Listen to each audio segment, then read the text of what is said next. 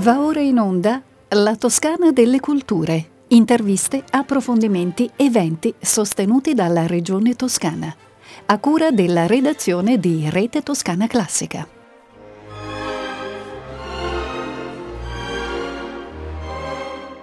Benvenute e benvenuti da Andrea Nanni alla Toscana delle Culture, la rubrica dedicata a notizie sulle iniziative di soggetti di particolare rilevanza culturale e per questo sostenuti dalla Regione Toscana. Nella puntata di gennaio, che potete ancora ascoltare in streaming sul nostro sito, abbiamo presentato uno dei tanti progetti nati in Toscana per celebrare il settecentesimo anniversario dalla morte di Dante. Eh, si tratta di un'iniziativa dell'Accademia della Crusca intitolata La parola di Dante fresca di giornata. Dal 1 gennaio al 31 dicembre, quindi per tutto l'arco di questo anno dantesco, l'Accademia della Crusca pubblica ogni giorno una scheda dedicata a una parola, tracciando così un panorama sul lessico e sullo stile di Dante, con alcune brevi note di accompagnamento. Anche in questa puntata di febbraio della Toscana delle Culture continuiamo a parlare di iniziative legate alle celebrazioni per il, se- per il settecentesimo anniversario dalla morte dell'autore della Divina Commedia. Ed è proprio da un verso della commedia che prende il titolo il progetto di cui parliamo oggi, ovvero la dolce Sinfonia di Paradiso. Si tratta di un concorso internazionale di musica sinfonica ideato e bandito dalla Camerata Strumentale Città di Prato insieme all'Orchestra Filarmonica di Firenze, la Filarmonie. Il concorso è aperto a compositori di ogni nazionalità e senza limiti di età. Per concorrere bisogna presentare un brano sinfonico della durata massima di 15 minuti.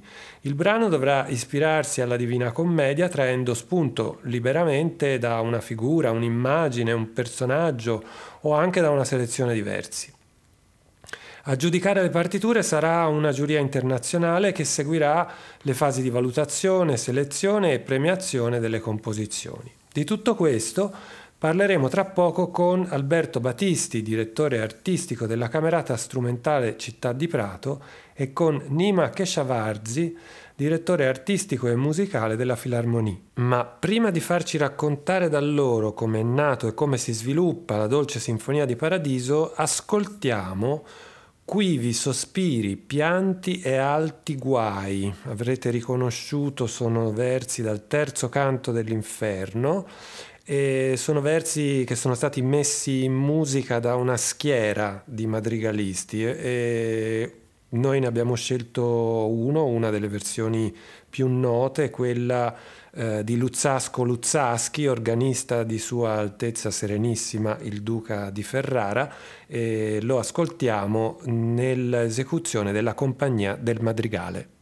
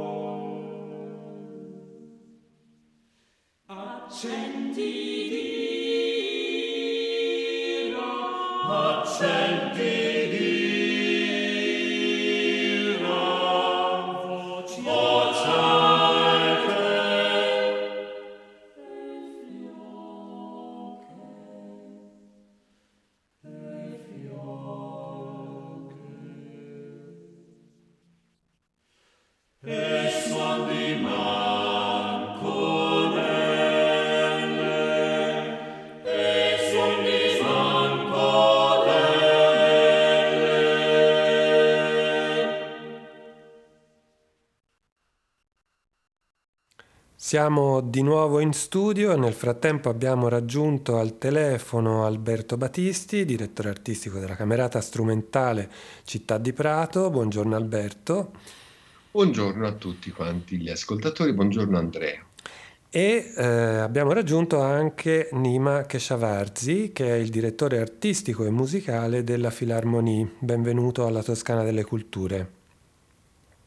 Grazie dell'invito, buongiorno a tutti, a tutti gli ascoltatori e a lei, grazie.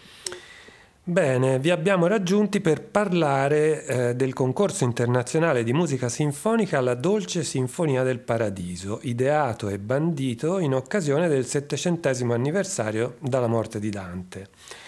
Eh, prima di farvi raccontare in dettaglio questa iniziativa, vorrei chiedere ad Alberto Battisti di raccontarci almeno le principali forme musicali che dal Seicento ad oggi eh, sono state indicate con il termine sinfonia, visto che appunto il, il titolo di questo concorso è eh, La dolce sinfonia del paradiso.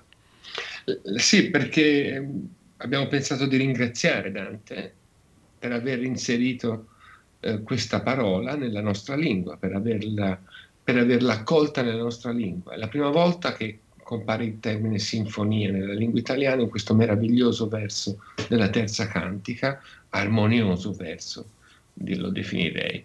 Eh, al tempo di Dante questa parola significava semplicemente come dire, concerto di voci, ovvero era più o meno un sinonimo di polifonia. Uh-huh. Sinfonia come voci che si uniscono, infatti sono le voci del paradiso. Tutto il paradiso risuona di polifonie, è la cantica della polifonia. Quindi è una grande celebrazione anche musicale, anche se que- su questo aspetto poco è stato indagato, a dir la verità, perché anche le conoscenze che avevamo rispetto alla possibilità, diciamo, di Dante, le opportunità che Dante poteva avere di, di conoscere la polifonia nel Trecento, erano tutto sommato abbastanza misteriose. Ora si sa qualcosa di più, ci sono stati degli studi, ma molto recenti, che hanno, ci hanno fatto capire quanto Dante in realtà fosse abbastanza eh, familiare, tutto sommato, alla, all'arte della polifonia in una fase in cui si stava formidabilmente allargando in tutta Europa. Poi questo termine, sinfonia, invece si applica più concretamente a delle composizioni musicali, in particolare nel 600, eh, scusate, nel 500, alla seconda metà del 500 e all'inizio del 600, con eh, le sacre sinfonie di Andrea Gabriele e di Giovanni Gabrieli, che in questo caso rappresentano una fusione fra voci e strumenti. Quindi sinfonia, per distinguerla diciamo, dalla polifonia più generica, proprio perché c'è una partecipazione non, non soltanto di più voci, ma anche di più strumenti. Infatti sono cori alternati tra cori strumentali e cori, e cori vocali. Ehm, rientra subito dopo, all'inizio del Seicento, nel, nel, nel genere del melodramma, del, del, dramma per musica con Monteverdi e con i suoi contemporanei, dove le sinfonie sono invece strumentali e servono a distinguere, come dire, le varie scene, no? fanno da in qualche modo da cerniera eh, fra una scena e l'altra dell'opera, come piccoli interludi, potremmo dire. Eh, fino a diventare poi nel 600 un termine che indica eh, prevalentemente il pezzo collocato avanti l'opera, la sinfonia avanti l'opera, nell'opera italiana, per esempio con eh, gli autori della fine del 600 e del primo 700 come Alessandro Scarlatti, tanto per citare il più, il più illustre. E poi dalla, dall'opera si stacca invece nel 700 come un genere autonomo di musica eh, per orchestra, e, e, da qui naturalmente comincia un grande viaggio della sinfonia come la intendiamo noi oggi, cioè come un pezzo eh, che glorifica l'organico orchestrale e che ha intorno alla metà del Settecento, eh, con per esempio un autore milanese come San Martini, come i, i suoi eh, immediati seguaci in tutta Europa, ma in particolare poi nella grande eh, officina sinfonica di Mannheim, che tanto, tanta influenza esercitò su Wolfgang Amadeus Mozart, ma anche su Haydn, eh, ha il momento appunto di eh, irradiazione di questo, di questo genere eh, di, la cui storia successiva è ben nota a tutti perché fa parte diciamo, del nostro quotidiano, in particolare del quotidiano di chi ascolta Rete Toscana Classica e di chi va ai concerti. Un, un termine che ancora oggi, naturalmente, ha una sua pienezza di significato, una pienezza di vita, perché benché più, più rare magari come, come eh, esplicito titolo e riferimento a questa tradizione, si producono ancora oggi, certamente, sinfonie. E, ed è questo fondamentalmente il motivo per cui nel settecentesimo anniversario della scomparsa di Dante eh, la musica ha il dovere di ringraziarlo per aver posto questa parola fra i cieli del paradiso, eh, in qualche modo indicando come suona il paradiso. Benissimo, ecco, dopo quindi questo veloce, molto preciso excursus storico sui significati del termine sinfonia, eh, appunto Alberto Battisti diceva giustamente che ancora oggi eh, la musica sinfonica è qualcosa di estremamente vivo, vitale, che eh, fa parte eh, della nostra quotidianità. E quindi mi rivolgo a Nima Keshavarzi proprio eh, per concentrare la nostra attenzione sulla contemporaneità, perché se eh, da una parte questo concorso eh, richiede esplicitamente ai concorrenti di ispirarsi a una figura, un'immagine, un personaggio, una selezione diversi dalla Divina Commedia e quindi questo ci porta a pensare al poema sinfonico, alla musica a programma. Dall'altra mi sembra che eh, ci sia una richiesta da parte appunto di chi ha immaginato questo progetto di eh, reimmaginare una, una, forma musicale sinfonica eh, assolutamente contemporanea, quindi quali composizioni sinfoniche eh, ci, ci, ci, immaginiamo di trovare nostra, nel nostro presente? Eh, ecco, allora riguardo questo concorso in particolare, la parola sinfonia, oltre che una grande ispirazione dalla parola di Dante, che ha citato Alberto giustamente, eh, ci porta però a una a un'immaginazione più larga possibile, cioè nel senso usiamo più, più, che altro l'aggettivo sinfonico per un brano che può essere ehm, sinfonico strumentale, cioè scritto per orchestra nel senso più stretto del termine, senza riferimenti letterali o, a, o alle parole, oppure come si può leggere anche nel bando del concorso c'è la possibilità di utilizzare una voce solistica, una voce media, femminile o maschile, utilizzando o dei versi danteschi, proprio citando le parole della commedia, oppure eh, utilizzando la voce senza parole. Questa è un'altra possibilità. Quindi abbiamo immaginato una, una una paletta più larga possibile di, di, di, di, possibilità tecniche, strumentali e musicali per scrivere un brano sinfonico. Giustamente, come ha citato anche Alberto, la parola sinfonia nel corso della storia ha, ha avuto diciamo, significati a volte molto diversi, insomma anche utilizzi molto diversi, come, come diceva anche lei, insomma, il, il famoso poema sinfonico era proprio un brano sinfonico eh, che raccontava storie, che insomma eh, faceva riferimento a delle immagini o da, a dei contenuti extra musicali, ma usava eh, ovviamente il linguaggio della musica. Ora qui noi vorremmo ecco, allargare ancora di più, magari facendo riferimento a tutta la eh, esperienza novecentesca e contemporanea con l'orchestra per dare forse un nuovo significato o addirittura tentare di scrivere per orchestra con uno sguardo nuovo, pensando sempre a Dante ovviamente. Certo, certo.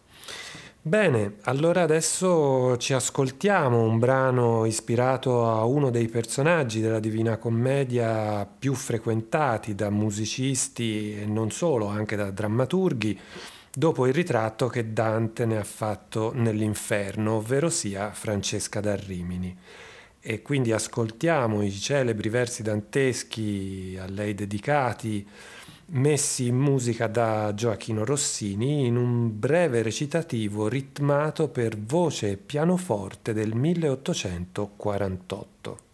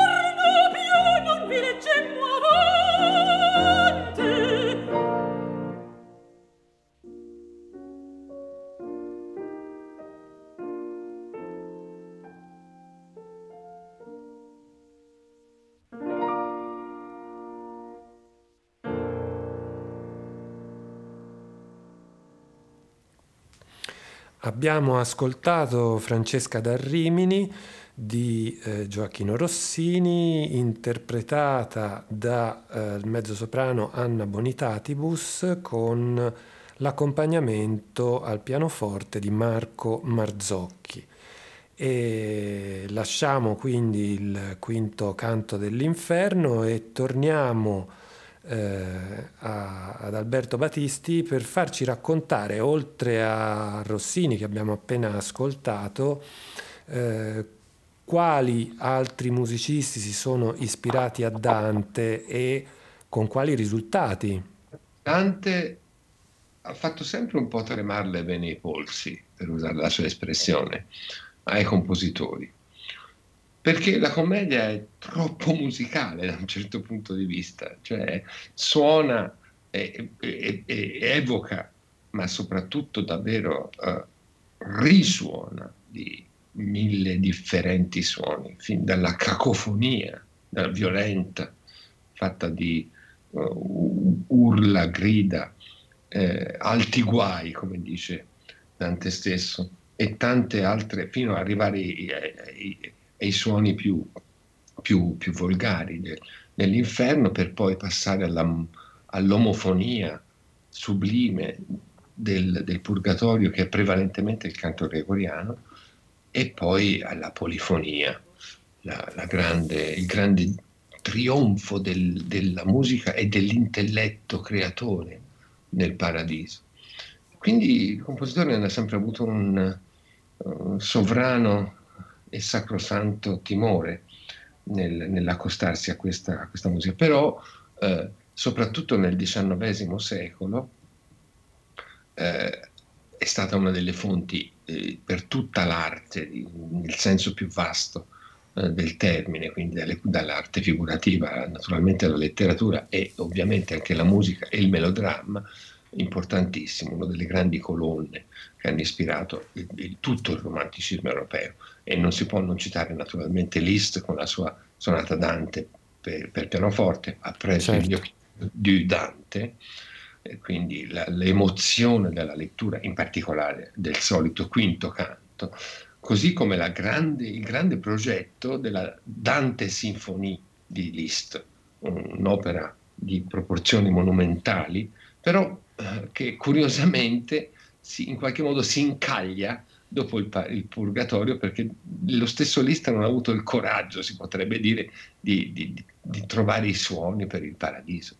E chiude la Sinfonia Dante semplicemente con un Magnificat, un Magnificat che in qualche modo allude alla musica del paradiso, però eh, sintetizza questa, questo, questa, glorificazione finale con l'intervento di un coro femminile, in qualche modo si libera dal problema, diciamo così, evita qualche, il confronto eh, terribile con, quello, con la visione sonora del paradiso.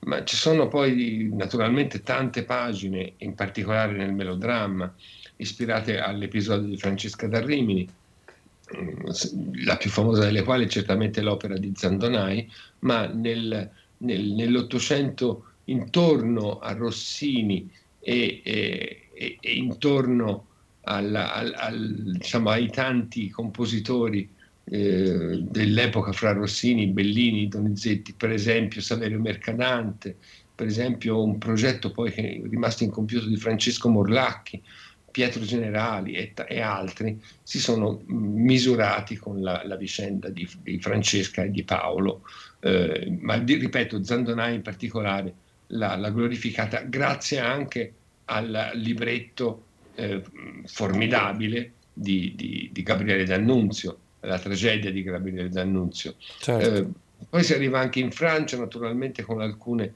interpretazioni con, e poi l'intonazione poi suprema in forma di poema sinfonico è certamente quella di Tchaikovsky con la sua eh, fantasia sinfonica Francesca da Rimini, opera 32.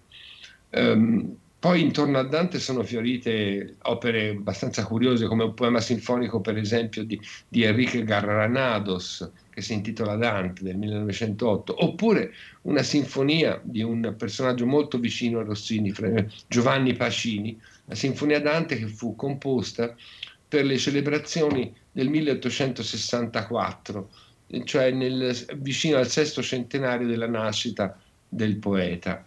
Ed è una sinfonia divisa in quattro parti, un inferno, un purgatorio, un paradiso naturalmente, e che si conclude in un quarto movimento è il trionfo di Dante. Ma le cose forse ancora più interessanti sono nate nel XX secolo. Nel XX secolo troviamo Dante eh, preparato, potremmo dire, questo XX secolo dal, dal, da quell'estremo dono che sono le laudi alla Vergine Maria dei quattro pezzi sacri, tra le estreme composizioni appunto di Giuseppe Verdi, dove Verdi ha il coraggio di mettere in musica l'ultimo canto del paradiso, la preghiera di San Bernardo alla, alla Vergine. E, e, poi appunto nel, XX secolo in particolare l'inferno ha scatenato fantasie che vanno da Tommaso Ades per esempio, recentemente è stato eseguito un suo, suo, una suite del suo inferno a Santa Cecilia e a, a, a, tanti altri compositori, tra cui mi piace ricordare per esempio la, la formidabile intonazione di, dell'ultimissima parte del 34 canto dell'inferno per coro eh, di Ingvar Lidholm, A rivedere le stelle, un pezzo del 1973 di formidabile suggestione che alla fine, appunto, dopo, dopo aver fatto sentire le grida, la, la disperazione, il, il dolore, lo strazio delle voci dell'inferno, arriva a una voce solistica che in qualche modo è, è, è quel rivedere le stelle appunto del, che, che, ci fa uscire da questo incubo, del, incubo esistenziale del, dell'inferno. e, e, tanti altri compositori che non sto a citare, ma uno in particolare vorrei citarlo perché eh, è italiano e perché ha, una, ha, avuto una vicenda piuttosto eh, costante, direi, di, di, relazione con Dante, ed è Salvatore Sciarrino, il quale ha anche composto le musiche elettroniche eh, per il famoso recital Lectura Dantis di Carmelo Bene, era l'accompagnamento, anzi meglio la cerniera di una, di, tra un canto e l'altro che eh, ehm, inquadrava in modo suggestivo la lettura eh, mirabile, le, direi giustamente leggendaria di Dante fatta da Carmelo Bene. E Sarrino ha parole interessanti sul, sul, suo rapporto con Dante. Vi vorrei citare piccola, un piccolo frammento. A me pare, è Sarrino che parla, che quando si affronta la globalità della commedia un vincolo progettuale si impone al compositore e può essere anche un viatico per i nostri concorrenti. Eh, una musica che seguisse questi poemi parola per parola non avrebbe senso estetico. Essi non si lasciano trattare come un qualsiasi testo. Ecco il problema che eh, rilevavo prima. Bisogna semmai creare con la musica uno spazio per la parola di Dante. Un compito arduo, direi, una bellissima sfida e, e quindi chiedo adesso a Nima Keshavarzi di, di raccontarci chi giudicherà queste prove così ardue, appunto. Eh, allora, la nostra giuria Mm, una giuria internazionale di grande prestigio, devo dire, insomma, è fatta anche da una, una volontà da parte delle due orchestre di, di avere diciamo, più voci possibili nel panorama contemporaneo, cioè avere un, eh, una giuria eh, dentro la quale ci sono più voci e più eh, manifestazioni diciamo, della, di quello che possiamo definire la musica contemporanea, per cui insomma, posso partire dal, dal nostro presidente che è Anders Hilborg, eh, compositore svedese, eh, purtroppo meno conosciuto in Italia, ma oggi uno dei più rappresentati al mondo.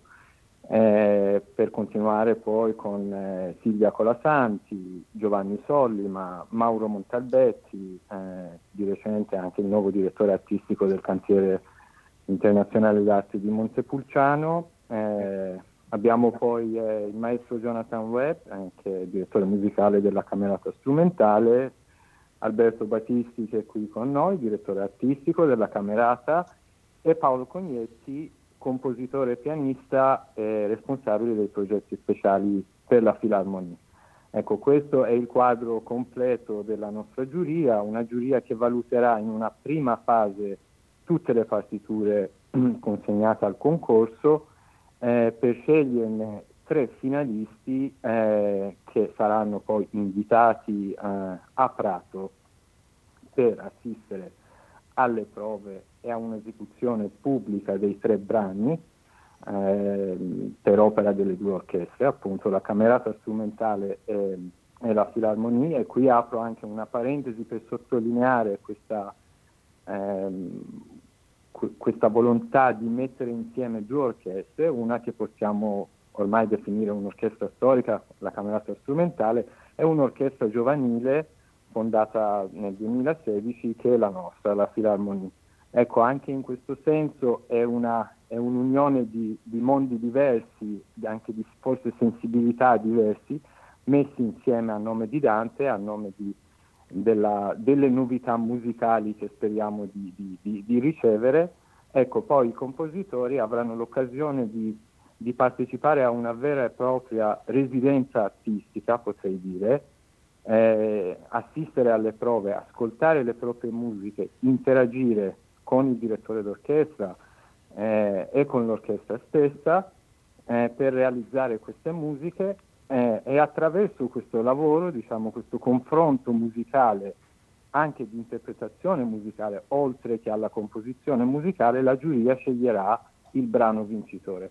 Quindi in questo possiamo trovare anche un po' un altro elemento di novità di questo concorso che è quello di eh, giudicare queste composizioni non soltanto sulla base di, della partitura scritta, come avviene spesso nei concorsi, ma soprattutto attraverso l'esecuzione musicale, quindi quello che poi l'orchestra a, a, riesce a uh, tirar fuori, a rendere attraverso il lavoro con i compositori direttamente. Ecco, questo sarà l'incoronazione, potrei dire, del, di questo percorso che avverrà eh, a fine settembre con un concerto finale il primo ottobre. Speriamo che a quel punto si possa eseguire dal vivo con il pubblico in sala. Lo speriamo tutti, siamo appena rientrati in zona arancione, ma la speranza è l'ultima a morire, come si suol dire. Eh, diamo... Se mi è consentito, sì. che prima che Sarvazzi sarà il direttore di quel concerto, a lui è affidata l'esecuzione Perfetto. con le orchestre riunite. Lui non l'ha detto, ma lo dico io. Bene, allora ci dici anche Grazie. che cosa vince il compositore che sarà appunto scelto dalla giuria? Beh, al di là del premio in denaro, che sono comunque 5.000 euro non disprezzabili, eh, ci saranno per tutti e tre i finalisti la diffusione in tutti gli istituti italiani di cultura all'estero della videoregistrazione, audio-videoregistrazione del concerto. Quindi sarà una uh, diffusione di questa iniziativa dantesca musicale in una quantità importante davvero di grandi capitali della cultura attraverso i nostri presidi culturali che sono gli istituti italiani di cultura, grazie al sostegno che il CIDIM, il Comitato Italiano per la Diffusione della Musica, eh, assicurato a questo concorso, anche eh, sposandolo alle edizioni Curci che pubblicheranno la partitura vincitrice in una collana che porta un nome eh, se, per, per, un puro caso è perfettamente adeguato alla, alla, all'obiettivo. La collana dell'editore Curci si chiama Stil Novo.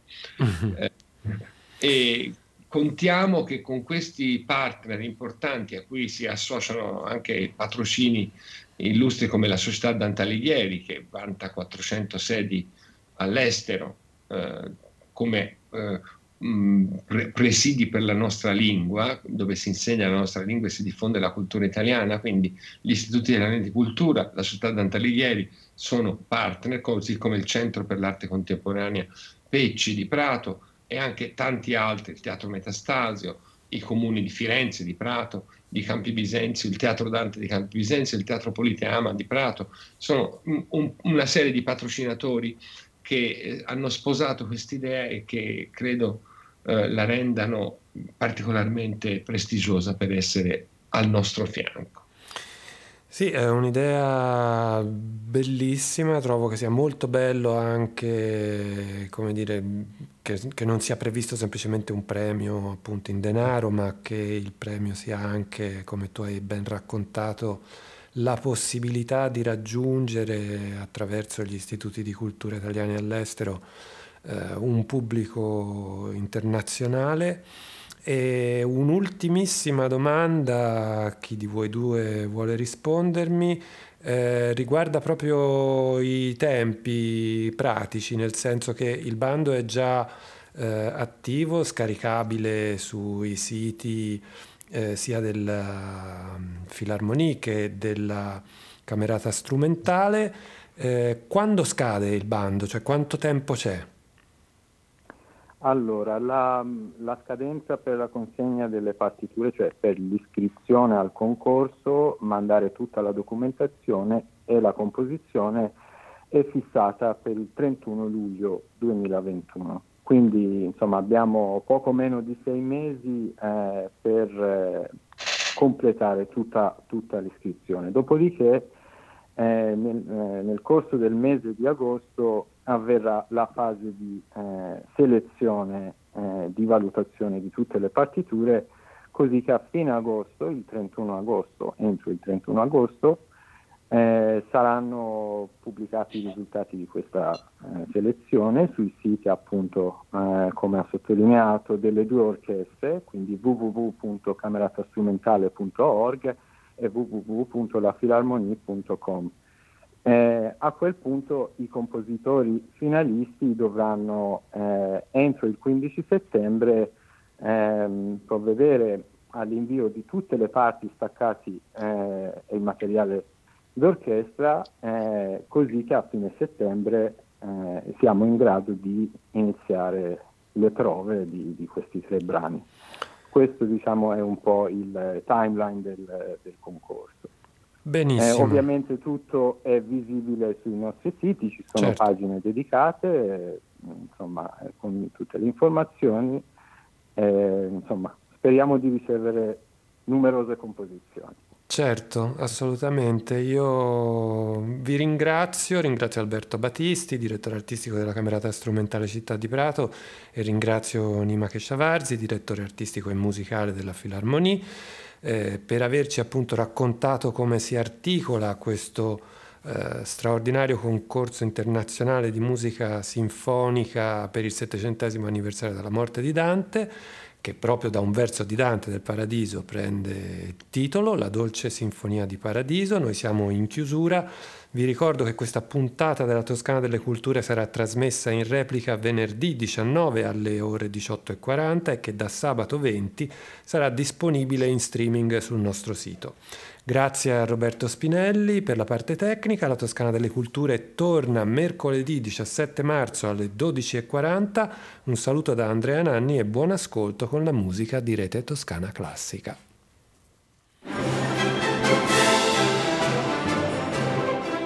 Abbiamo trasmesso La Toscana delle Culture, interviste, approfondimenti e eventi sostenuti dalla Regione Toscana, a cura della redazione di Rete Toscana Classica.